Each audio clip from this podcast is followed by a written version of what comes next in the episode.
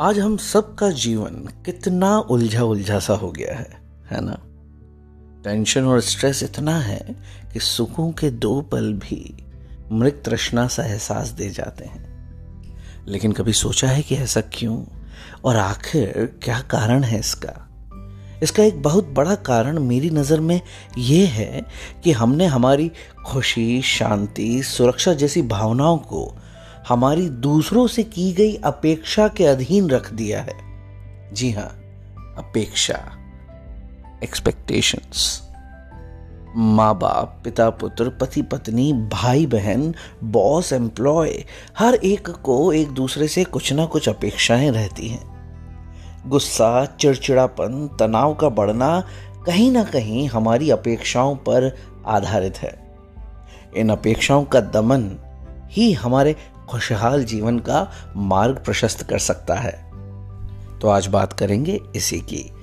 नमस्कार, मैं हूँ लव दिलीप ग्रोवर और आप सुन रहे हैं द थॉट डिज़ाइनर, एक स्वच्छ सोच, एक स्वस्थ सोच के साथ। और आज समझते हैं ये बात एक कहानी के रूप में, जो एक राजा और एक बूढ़े व्यक्ति की है। कहानी कुछ इस प्रकार।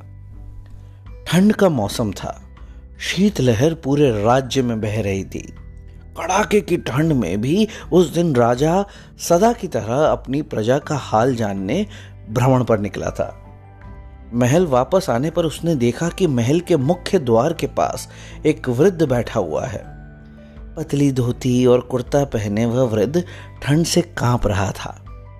कड़ाके की ठंड में उस वृद्ध को बिना गर्म कपड़ों के देख राजा चकित रह गया।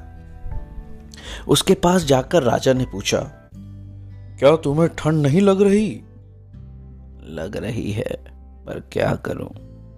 मेरे पास गर्म कपड़े नहीं हैं। इतने वर्षों से कड़कड़ाती ठंड में यूँ ही बिना गर्म कपड़ों के गुजार रहा हूँ। भगवान मुझे इतनी शक्ति दे देता है कि मैं ऐसी ठंड सह सकूँ और उसमें जी सकूँ। वृद्ध ने उत्तर दिया। राजा को वृद्ध पर दया आ गई। उसने उससे कहा, तुम यहीं रुको, मैं अंदर जाकर तुम्हारे लिए गर्म कपड़े भिजवाता हूँ। वृद्ध प्रसन्न हो गया, उसने राजा को कोटि कोटि धन्यवाद दिया। वृद्ध को आश्वासन देकर राजा महल के भीतर तो चला गया, किंतु महल के भीतर जाकर वह अन्य कार्यों में व्यस्त हो गया और वृद्ध के लिए गर्म कपड़े भिजवाना भूल गया। अगली सुबह एक सिपाही ने आकर राजा को सूचना दी कि महल के बाहर एक वृद्ध मृत पड़ा है। उसके मृत शरीर के पास ज़मीन पर एक संदेश लिखा हुआ है, जो वृद्ध ने अपनी मृत्यु के पूर्व लिखा था। संदेश यह था, इतने वर्षों से मैं पतली धोती कुर्ता पहने ही कड़ाके की ठंड सहते हुए जी रहा था। किंतु कल रात गर्म वस्त्र देने के तुम्हारे वचन ने मेरी जान ले ली।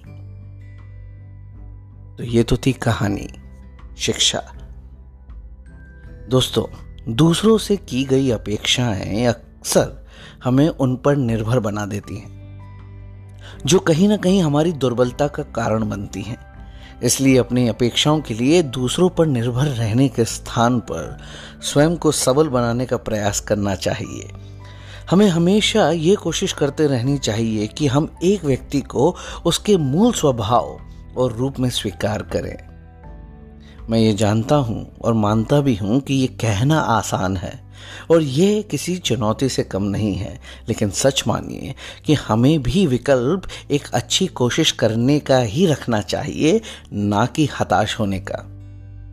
जब हमें यह एहसास हो जाएगा कि हमारी अपेक्षाएँ लोगों में बदलाव या परिवर्तन का कारण नहीं बन सकती तो कोई आकांक्षा ही नहीं बचेगी और एक कठिन परिस्थिति उत्पन्न ही नहीं होगी जहाँ हमें अपेक्षाओं के पूरे ना होने का दुख होगा। इसीलिए अपेक्षा की उपेक्षा ही सर्वोत्तम उपाय है। अपेक्षा की उपेक्षा ही सर्वोत्तम उपाय है। आजमा कर देखिए, निश्चित ही लाभ होगा। स्वास्थ्य में, रिश्तों में, कार्यस्थल में और अपने जीवन में। और भले ही अपेक्षाओं को खत्म ना भी कर सकें, कम तो कर सकते हैं ना? तो करेंगे ना कोशिश इस स्वच्छ सोच और स्वस्थ सोच को अपनाने की। आशा करता हूँ आज की ये कहानी और ये बात आपको पसंद आई होगी। पसंद आई है तो इसे साझा करें अपनों के साथ, सबके साथ। और साथ ही मेरे पॉडकास्ट द थॉट डिज़ाइनर को anchor Spotify YouTube Instagram Facebook Gaana JioSaavn पर सब्सक्राइब करना और फॉलो करना ना भूलें। और मेरे चैनल पर ऐसे पॉडकास्ट, एपिसोड्स और सेगमेंट सुनने के लिए आते रहें। इसी के साथ आपसे विदा लेता हूँ। अगली बार जल्द मिलेंगे। धन्यवाद।